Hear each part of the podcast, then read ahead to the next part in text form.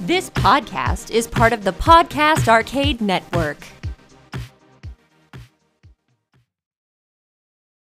Hello and welcome to Goad Kicker. I am your host, Carl D. Smith.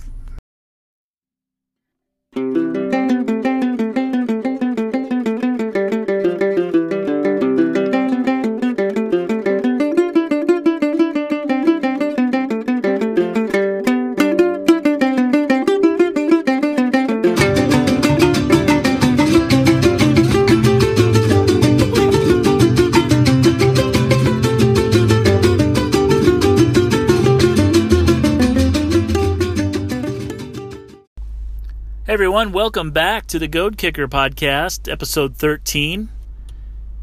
I like to think of myself as someone who can be taught something. I'm a teachable person.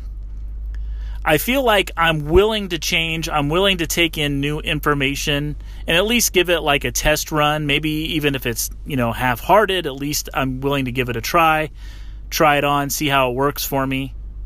I don't really see myself as a know-it-all. Maybe I act like a know-it-all and maybe all of us that have pride problems don't really see ourselves as someone that bristles at coaching.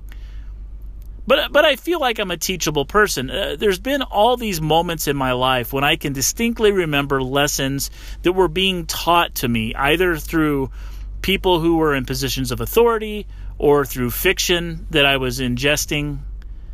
There would be a lesson. The lesson being uh, either uh, you know. Um, something that the writer really hoped to convey, something that the purpose of that particular fiction uh, existed for, or for crass reasons like with G.I. Joe's PSAs at the end of their cartoons, something that existed only to game the system, to be able to be on the airplay uh, as a glorified commercial as often as they could during the week uh, under the guise of educational or moral uh, edu- substance for, for children.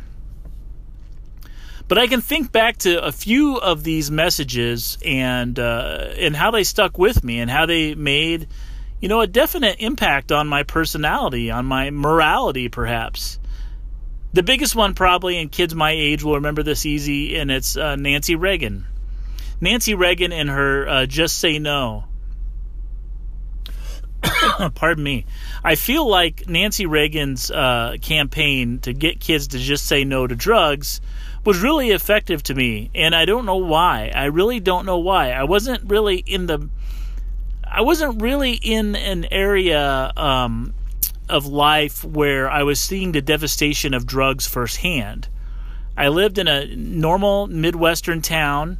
There were drugs. I was aware of that. I didn't see drugs I knew what some of the drugs were just because friends of mine had older brothers, and occasionally we would get exposed to it via television, you know, cable television, invading everyone's homes with their crazy uh, lifting of the, the curtain to to peek behind uh, the the false facade of television into the real grimy world out there. But but I, I, knew of drugs. I didn't really know anyone that used drugs. I didn't see it in my family, uh, and if there was, it wasn't talked about.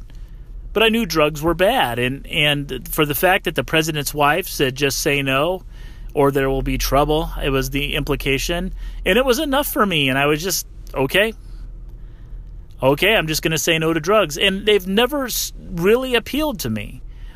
And, you know, we all have those moments in our life where we decide to push the boundaries of our chemical use. For some of us, it's illicit drugs, some of it's, it's legal drugs. And it just never really appealed to me to to go off the deep end, to, to binge.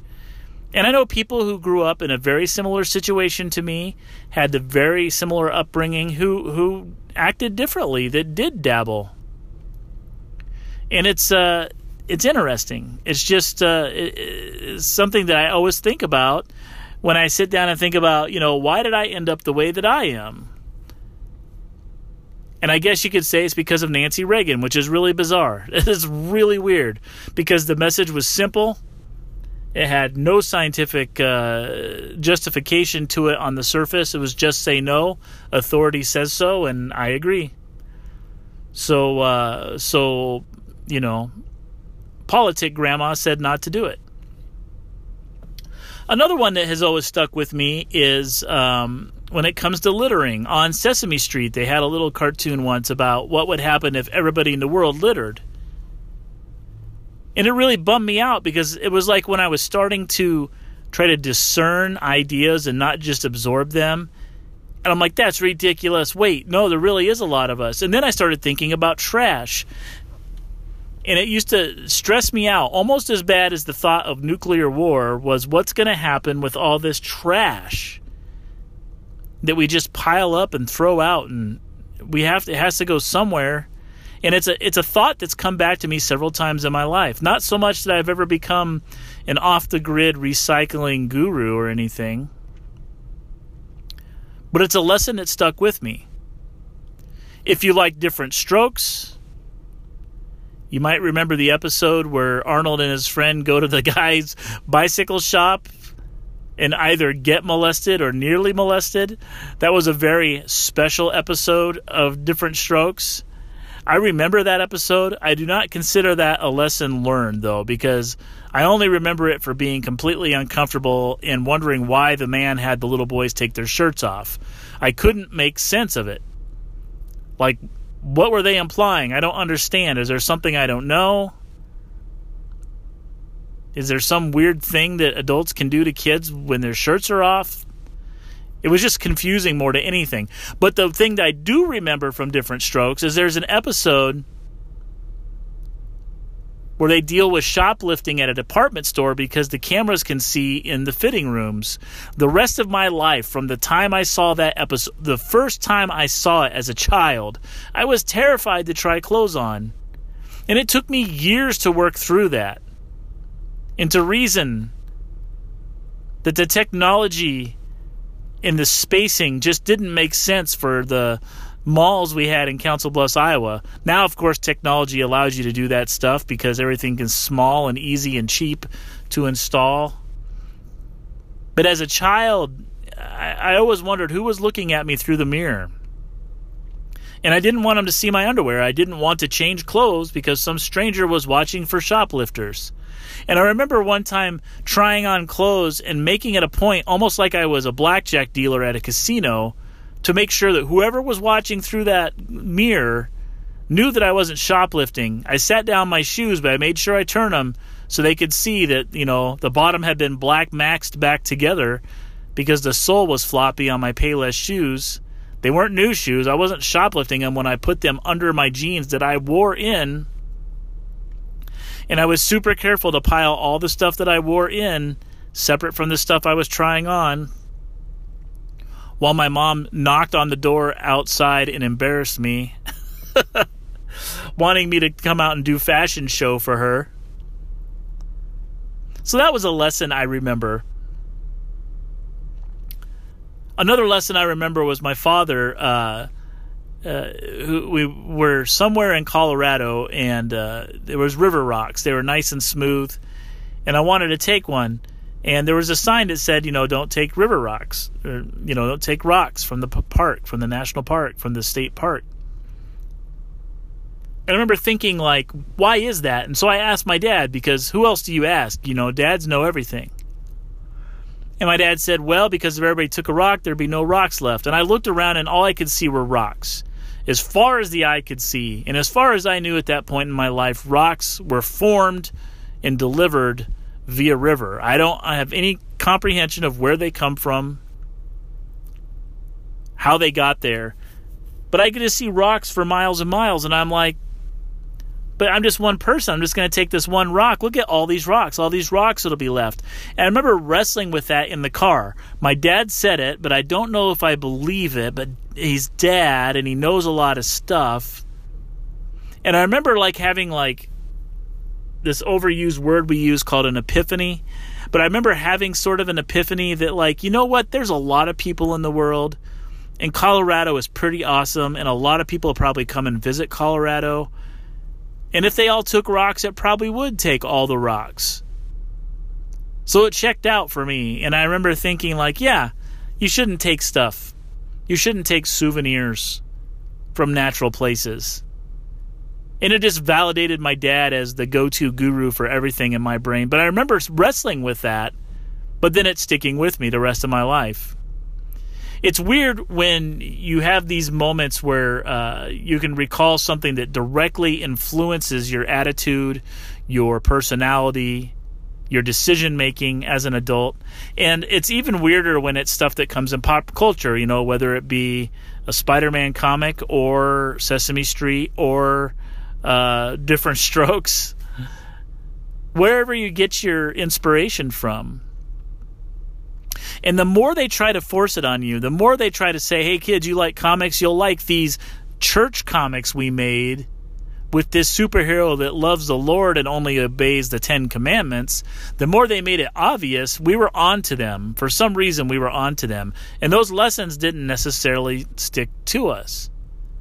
But every once in a while, something would organically arise within fiction, within television shows, that would mean something to us, that we would learn to adhere to for better or for worse. And I've seen it happen in my friends that like they'll idolize uh, a certain fictional character and the way they look at life or the way they handle situations and emulate that in their own life.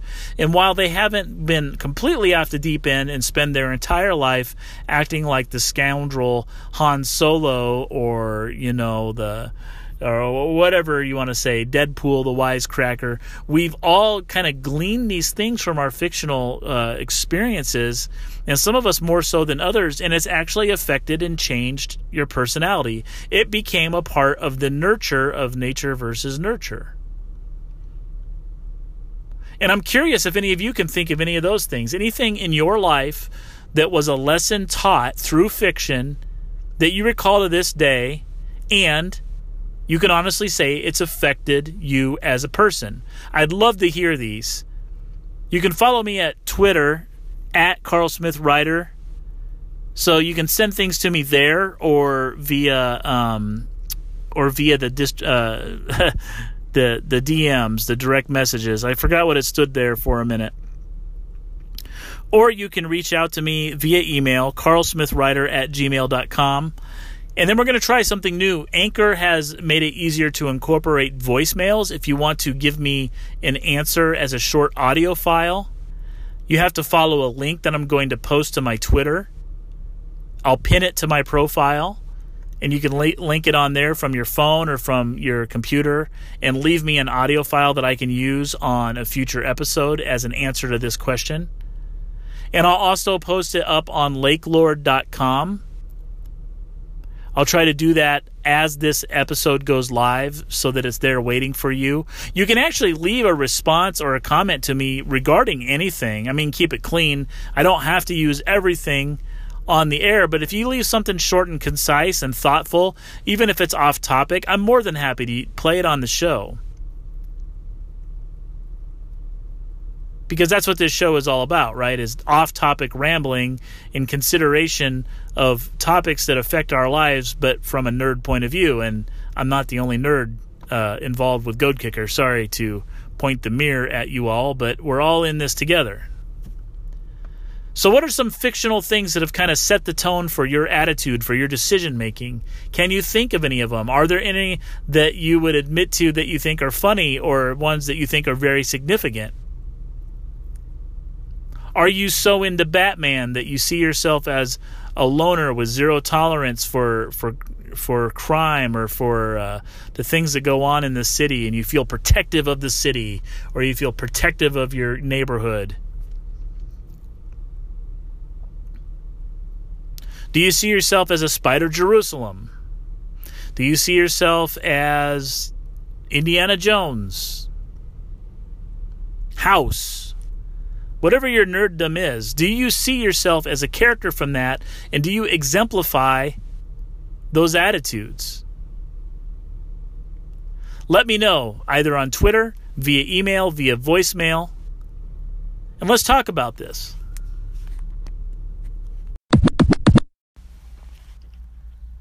So, to continue along the theme of uh, fictional works that uh, that become a part of your actual day to day decision making or thought processes, your worldview. is a term that I'm fond of. Have you ever let your worldview, in turn, sort of prejudge fiction that you came across? I think this happens quite a bit. Um, those of us that have a certain religious uh, background, depending on what that religious background is and what flavor of that religious upbringing or experience or exposure we've had, either find ourselves drawn or repelled from fiction uh, of religious nature. Some people gobbled up the Left Behind book series which was a Christian fantasy series uh, dwelling on um, the very fictional and uh, theologically uh, um, problematic uh, interpretation of the end times. But then someone like myself, I uh, the minute they said, "Oh, it's about the end times," I was like, "Ooh, no, no, thank you." Others uh, who share religious backgrounds with me, it's interesting because we'll look at a property like uh, the recent Judas uh, comic book. And while I was willing to check it out, um, I wasn't really particularly interested in it. Um, wasn't offended by it, but it didn't have any of what I wanted from uh, in it. But then my friend, like Tim, who has, you know, a religious uh, background, uh, has a faith of his own, like many of us do, um, found it wonderful and really enjoyed it. Um, I believe the the guys over at uh, Worst Podcast Ever, uh, Worst Comic Podcast Ever, uh, checked it out and had favorable things to say about it. And it wasn't a bad work, but just something about my worldview, my relationship with faith, and the stories that are put forth in the Bible just sort of didn't mesh with what was being presented there. On the other hand, Mark Russell's uh, God is Disappointed in You, I loved deeply. And matter of fact, found inspiration from it and was a little irritated because that was the sort of thing that I some someday somehow hope to to do myself was an irreverent, uh, rebellious but uh, respectful uh, look at the the concepts and the stories of the Bible. And I could see where someone would be offended by that book due to its irreverence but it's not punching down you know. It's a, it's reasonable it's fair it's informed it's researched. But people might think differently. I could see where people who have no dog in the fight are able to pass up in it because they just don't care. They just don't care. And this extends beyond fiction. But we'll focus on fiction because again with nerd culture uh, fiction sort of rules the day but the things that we carry to the table before we sit down in front of a piece of fiction, before we sit down to play a video game or watch a movie, sometimes matter in how we judge, how we appreciate that particular creative work. There was a time in the 80s uh, that if you mentioned the word anime, uh, no one would know what you're talking about. And to let on that you knew what you were referring to by the word anime uh, and what that represents was almost like a code word that helped you find your people. And the same with manga.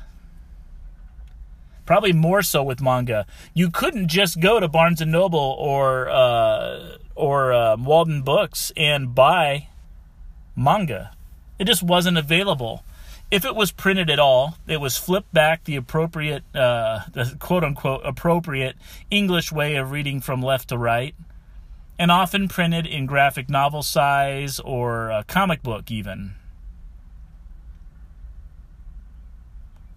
Which my entire life up to a particular point I accepted and and didn't understand why people made such a big deal about it being represented in its uh, uh, appropriate format. And until I got involved with creative works of my own, uh, that I realized that there's a certain uh, flow and uh, storytelling art uh, visually with graphic storytelling that gets neutered a little bit when you start rearranging panels. This is really evident if you go back into the 70s and look at those little paperback uh, reprints of Marvel comics or DC comic books. They're the same size as like your usual, you know, pocket book paperback novels. And you can buy Conan and the Fantastic Four. These are all things that I've owned and actually read as a kid.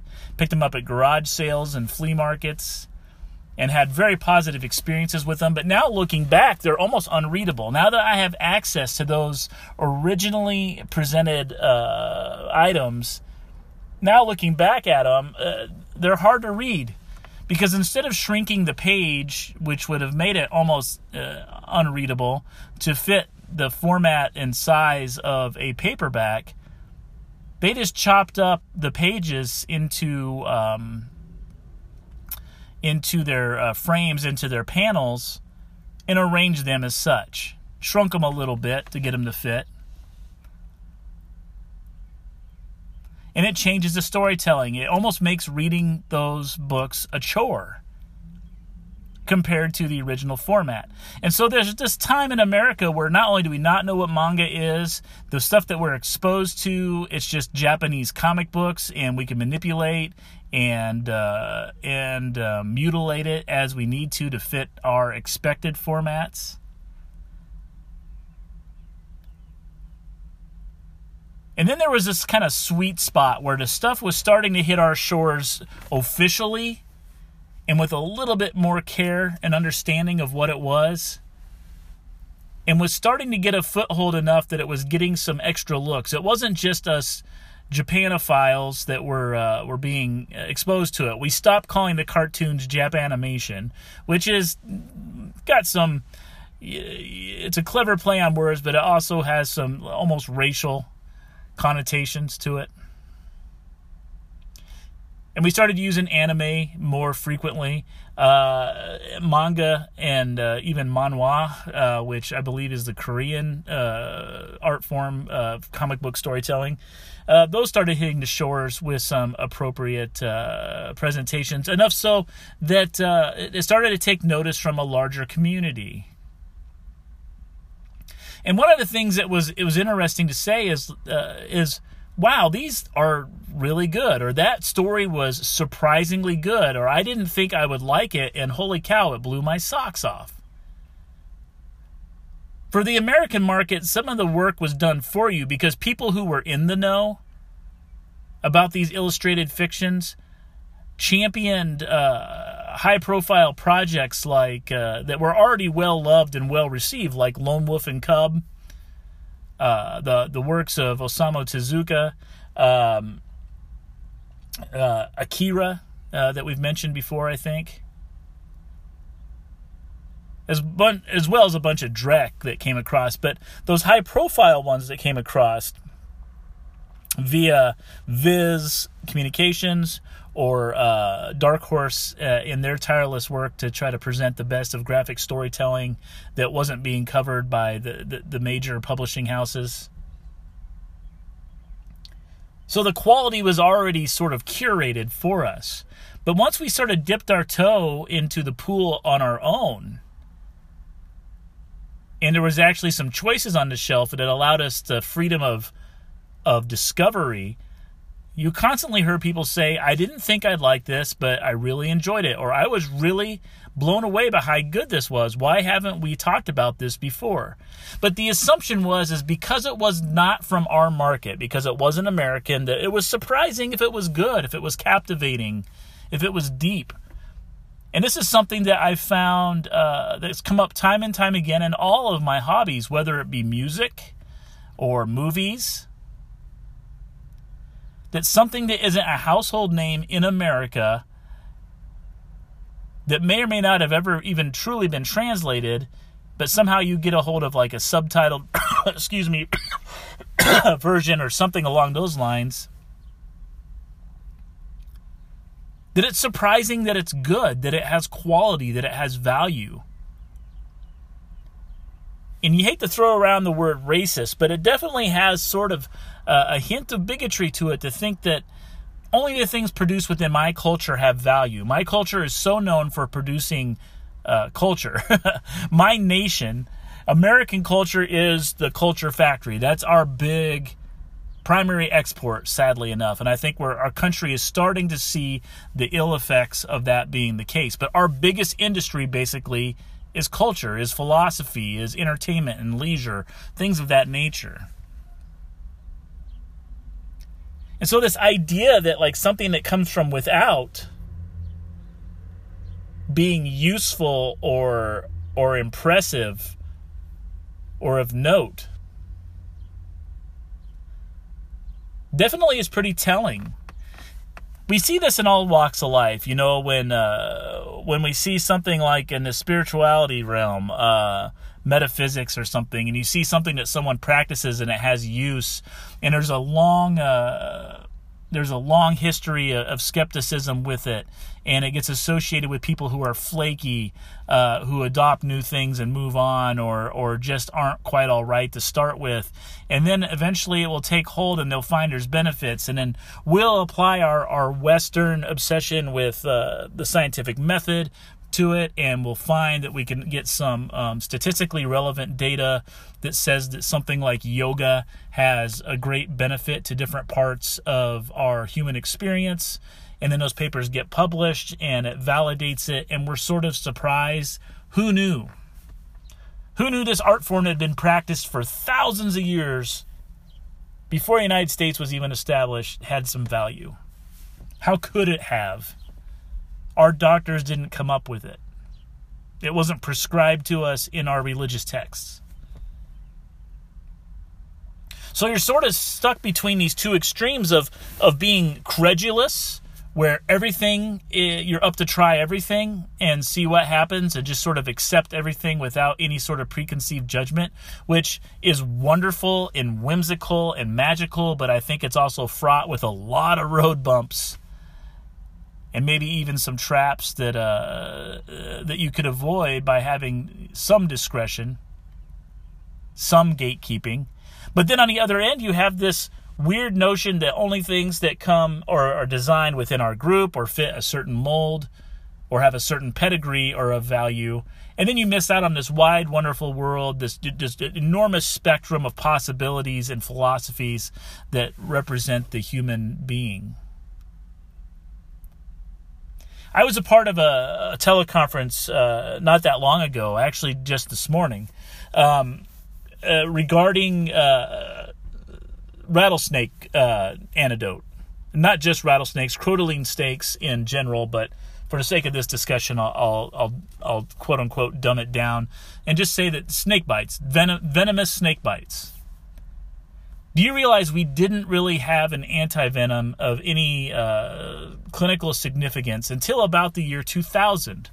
So when I graduated high school, high school, pardon me, this cough is sneaking up on me uh, as I try to talk. I do apologize, but as I graduated high school, we were still eight years away from the FDA allowing there to be a product that we could use and administer to people who had been bitten by a rattlesnake to keep them from the myriad problems that come with rattlesnake envenomation.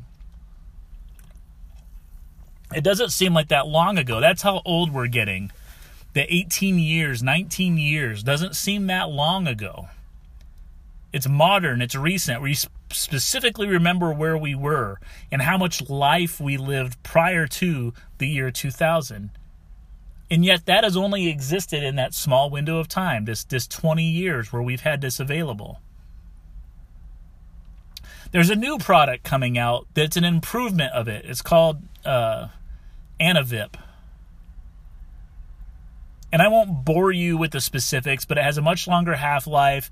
It's basically the same sort of chemical uh, immune globulin. However, it's a dimer, so it has two proteins that are still attached which makes it more uh, kinetically uh, beneficial in treatment. You don't have a rebound uh, after discharge from the hospital of coagulation problems that come with being uh, envenomated uh, with crotaline snake venom. It has a much more standardized loading dose, and there isn't really a need for maintenance doses.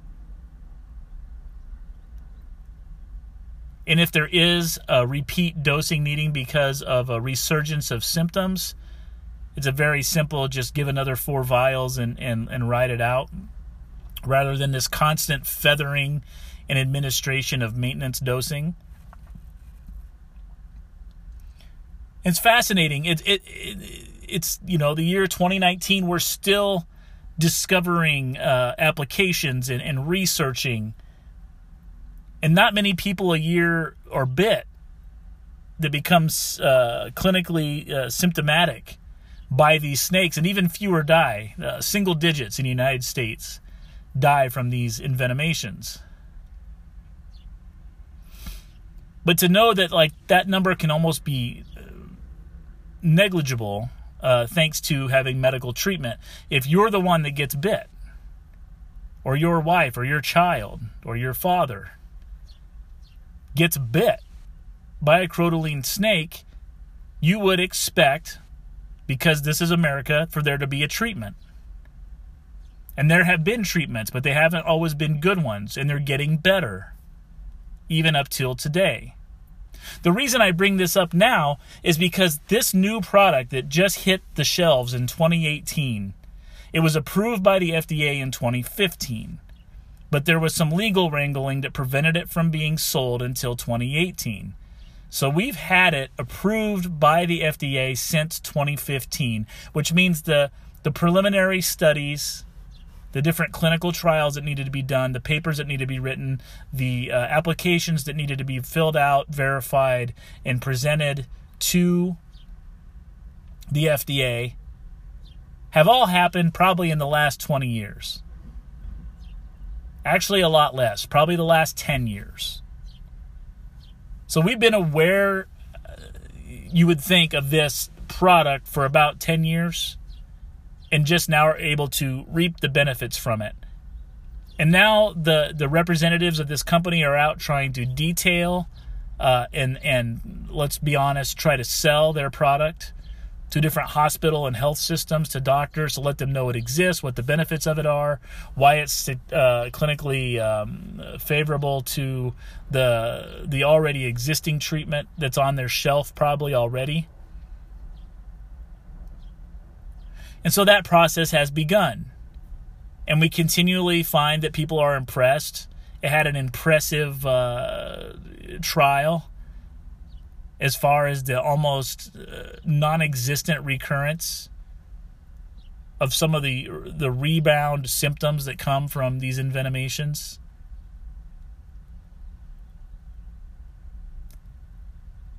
But here's the deal. This drug has been used, not discovered, not developed, not theorized. This drug has been manufactured and used in Mexico since 1984. 1984. They have had this drug for almost four decades now, saving lives with minimal clinical uh, side effect post uh, discharge from the hospital and enjoying the benefits of this particular therapy at a time when we in America didn't even have Crofab, which was this miraculous new treatment that made, was made available to us in the year 2000. They were two steps ahead of us. And what is our opinion of Mexico as a country? What's being fed to us constantly about the state of the nation of Mexico?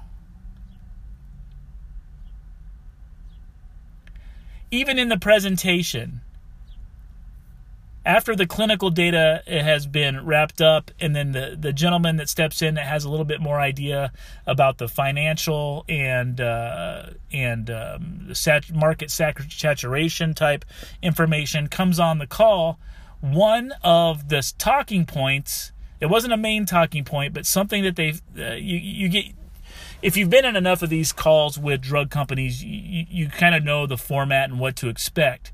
And they have this this list of talking points that they need to make sure they mention because they're they're things that have been identified as questions or uh, or uh, or doubts or um, benefits that um, uh, are secondary to the presentation of the drug itself. And they know if they mention these things, it will get wheels turning. It's a part of the marketing, it's a part of the negotiation, a part of the adoption of a new therapy, which is always difficult.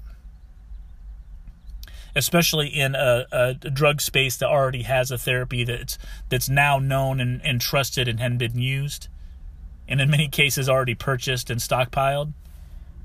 So just as this man will mention that they have an aggressive uh, replacement strategy that you only have to buy it once as a hospital if you don't use it because six months before the expiration date you can return it for full credit and they'll replace it. And so your uh, your two year lifespan of it being on the shelf because the FDA will only allow up to two years of authorization for a biologic that you just pull it off the shelf and it'll immediately be replaced through the magic of credits and debits and so your investment over the next 10 years, if you don't use it, is the same as your investment for two years. The product will always be available for use in an emergency, and you won't have to continually rebuy it, which is a big deal for, you know, a 10 vial dose that costs about 10 to 11 grand. That's cost, that's wholesale cost. That's not what you would be billed. You'd be billed something along the lines of probably 70 grand for it.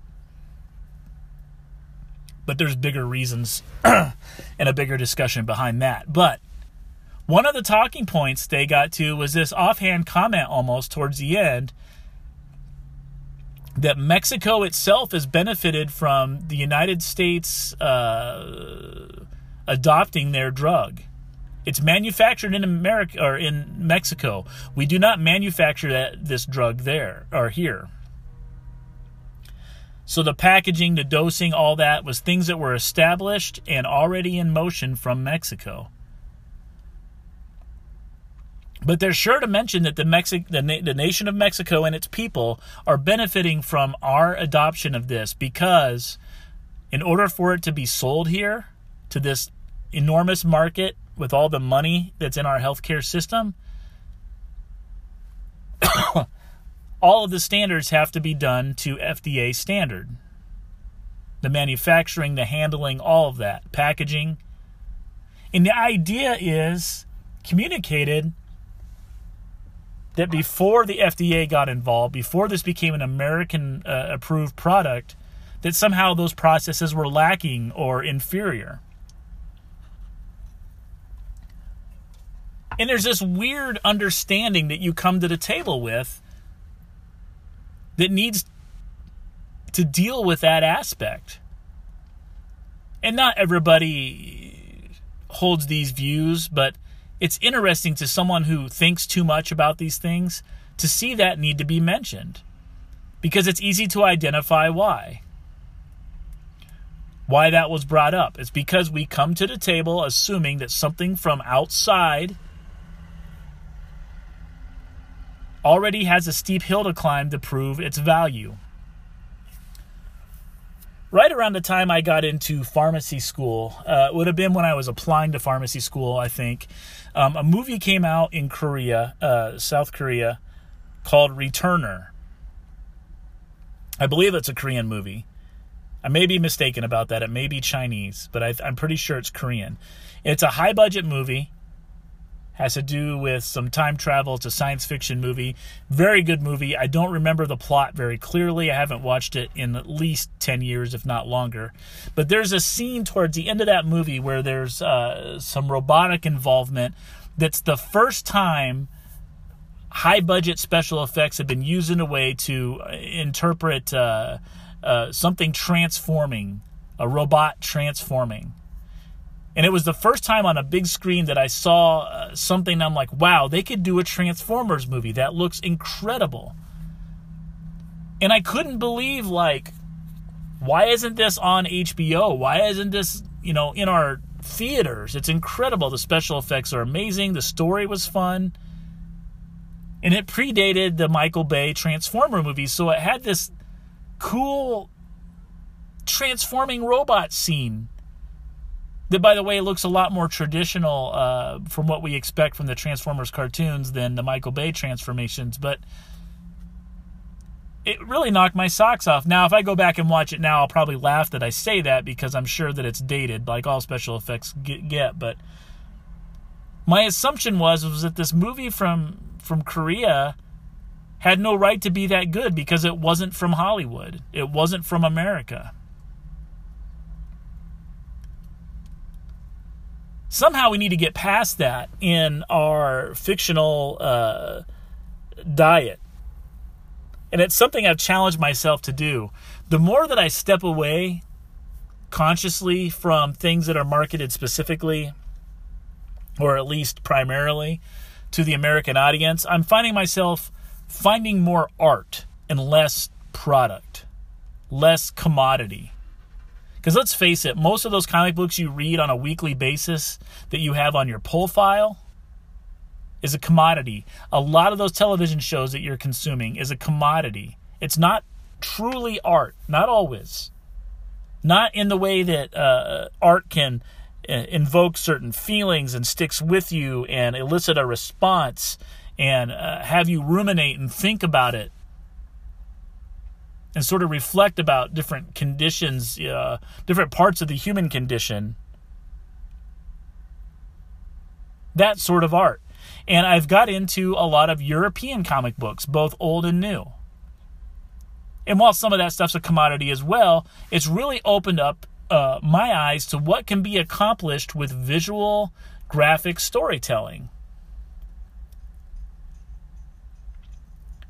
And as much as I love the first 112 issues or so of the Fantastic Four comic book,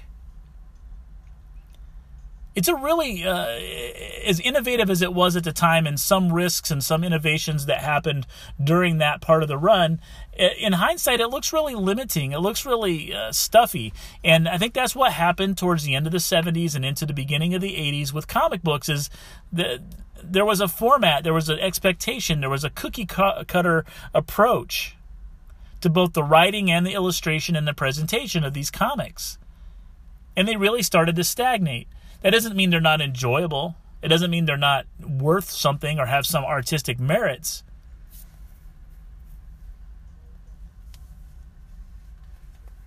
But when you look at products from other nations, then you're shocked like, wow, this came out in 1978 Marvel Comics was doing uh, what if Spider-Man met uh, Saturday Night Live at the same time that this wonderful, insightful, philosophical, and gorgeously drawn uh, epic was being published in Germany and not released in America until 1990? That shouldn't disorient or surprise you. Unless you have this predisposed notion that only you, only your tribe, only your experiences, only your nation can be responsible for art or for achievement or for value. So I think in the nerd culture, uh, we need to grow beyond that. If you're trying to get the most bang for your buck, as far as looking at a medium and uh, understanding the possibilities and uh, and the uh, and the inspiration that can be shared through that medium, you have to start stop limiting it to borders or pedigrees. One final comment, and I won't dwell on this long because I'm not the best authority on this. But I do want to throw out because it's in the same vein. I think when you see resistance in the media or on the social medias anyway, to female led or female involved nerd culture. I think it has the same root cause as what I'm talking about today. Is that the assumption you come to the plate with is is that this is a male art form. dare I say, a white male art form. And to anything that deviates from that cannot be quality. It's a prejudgment you're making. And I think it's a cousin too, if not directly descended from this attitude that we have that we've uh, we've uh, defined these borders of where quality can arise from and ignore everything else outside those borders. So this isn't a rant so much about you need to buy more comics from France as much as it is you need to sit down and reflect on uh, on your own consumption, your own experiences with an art form that you love and ask yourself some hard questions. What are the preconceptions that I'm bringing with me to this media? What am I projecting upon these art forms that are making me not enjoy it or not able to benefit from its experience? And possibly do a little legwork, a little self improvement, a little shifting of your worldview to open your eyes to new experiences. I think it'd be very beneficial. And one of the things that Goad Kicker has always talked about is nerd culture, taking a moment to step away to laugh about which uh, female superhero you'd most like to bang, and talk more about what the hell are we doing with our lives what does our nerd culture consumption mean? Uh, what's it do to us? Is it hurting us? Is it helping us? What does it say about us? What can we benefit from it? What can we use to weaponize to better the world around us? And what part of it is an anchor that we're holding onto while we're drowning? So I think this concept of just evaluating prejudice or preconceptions is very valuable. It's very valuable, and I think uh, in the end, um, when it comes to like art appreciation in general, I think abandoning these or redefining them is a continual process of what you'll accept and what you reject and what you find interest in and what you're going to challenge yourself to experience even though it's something that normally you would turn your nose up at and how that affects you and being able to look at something on the page and appreciate it for what it is versus what you want it to be or what you think it should be. And this will lead us into another discussion that we'll have at a different time about separating art from artists. How challenging are you allowed uh, or are you allowing subject matter or uh, an artist to be before you finally put up a wall and say, I just simply cannot take part of this? Are there themes that you will avoid no matter what, no matter why or who is presenting it? Do you make allowances for certain artists or certain contexts? Or are you completely permissive and are able to separate the two things almost to a point where it validates a problematic piece of art or artist's existence. And I think we can't have that discussion until we've talked about this that we talked about today is about the effect of preconceived notions and barriers that you bring to the table when enjoying art. So what do you think? Are there things in art that you simply avoid? Do you avoid any uh, commentary, uh, negative or alternative views on Jesus, for instance?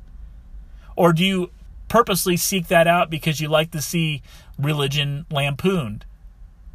Do you avoid art that depicts rape in any uh, sort? Do you think it's something that should be removed from all fiction? How about nudity? Or do you only tend to enjoy English origin works of art? Have you stepped out of your culture? Have you stepped out of of your shared experience? Is there music? Are there video games? Are there movies, television shows that you've that you've learned to enjoy that are from outside of what your particular experience in life were? Do you realize there's entire uh, schedules of television shows that we never see here that are slice of life television, but that slice of life is very different than our slice of life? It may have to do with uh, Muslim families, Japanese culture, Chinese culture, Indian culture and all the different things that come along with the differences in cultures. And those things exist and are consumed and have their own mythology and fan bases, and it's completely removed from our experience. All that stuff cannot be objectively bad just because we aren't exposed to it or it hasn't become a hit in the United States. So are you seeking that stuff out? Do you are you willing to do some of the homework to figure out why the jokes are funny? What context, what lifestyles and mythology exist within that culture that inform that piece of fiction?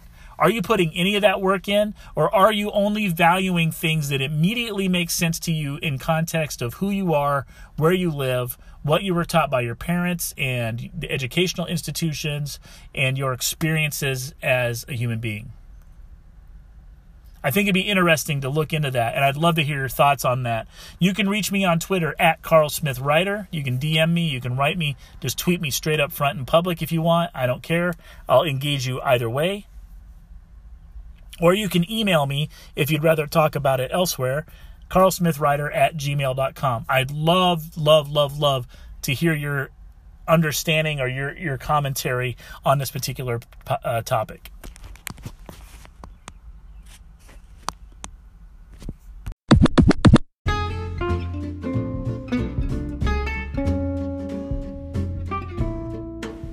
Well, that wraps up the uh, 13th episode of Goad Kicker. Hope it gave you a little bit to think about. This is a more traditional Goad Kicker episode. Uh, I'm starting to feel my stride a little bit. I can still tighten things up a little bit, maybe. I can stop coughing into the microphone. I'm sure y'all would uh, appreciate that. But I think as far as subject matter, we're starting to get back into the swing of things. This is the sort of thing that Goad Kicker is concerned about we all understand that video games exist, that books exist, that comic books. We don't need another podcast that talks about how wonderful Akira is. But there aren't many contact, uh, podcasts out there talking about, you know, the what parts of it are we drawn to that others aren't, or what are we spending, or what have we given up to pursue these hobbies and you know, why do we feel like we need some sort of physical representation of these fictional characters to be in our possession in order to feel like a fan? What sort of pseudo pseudo religious or psychological hooks are in these fictions that uh, that stick to our lives, and and how does fiction affect our life? And is it positive? Is it negative? These are the sorts of things that Goad Kicker is uh, interested in. And from some of the feedback that I've received from the handful of you who are, are true Goad Kicker fans, that's why you're here. That's what you're interested in. It's not the sound of my voice. It's not my, uh, you know, inscrutable uh, research. It's not the topicality. It's this viewpoint that doesn't get a voice, which is can we step back a minute and look at us as nerds and evaluate us fairly, sometimes critically. It's an interesting, uh, interesting uh, exercise, and I'll be the first to admit I don't always offer an answer, nor do I think that I have an answer to a lot of these questions I bring up. That the discussion is more important because what works for me might not work for you. And I think that's a philosophy in itself that we don't always share in nerd culture that we tend to be hardliners. Certain things uh, cannot be questioned or cannot be devalued. I mean, go and tell people that you thought the the original three uh, movies, uh, Star Wars movies, were bunk and that you didn't enjoy them, and see how far that gets you online. Because we become become passionate and and uh, affixed to these fictions, we're invested in them. So it's sort of fun to have a place, even as small as the Goad Kicker podcast, to to vocalize these things, to talk about value, to talk about philosophy, to talk about the effect on our lives as nerdish human beings. And I hope you enjoy it. I hope you become a part of the discussion. I hope it's something that you can think about after uh, the hour of me talking ends. And as always, I, I would love for you to engage me on these things because the conversation is fun and I do think it's meaningful and I do think it's beneficial. So until next time, guys, take it easy.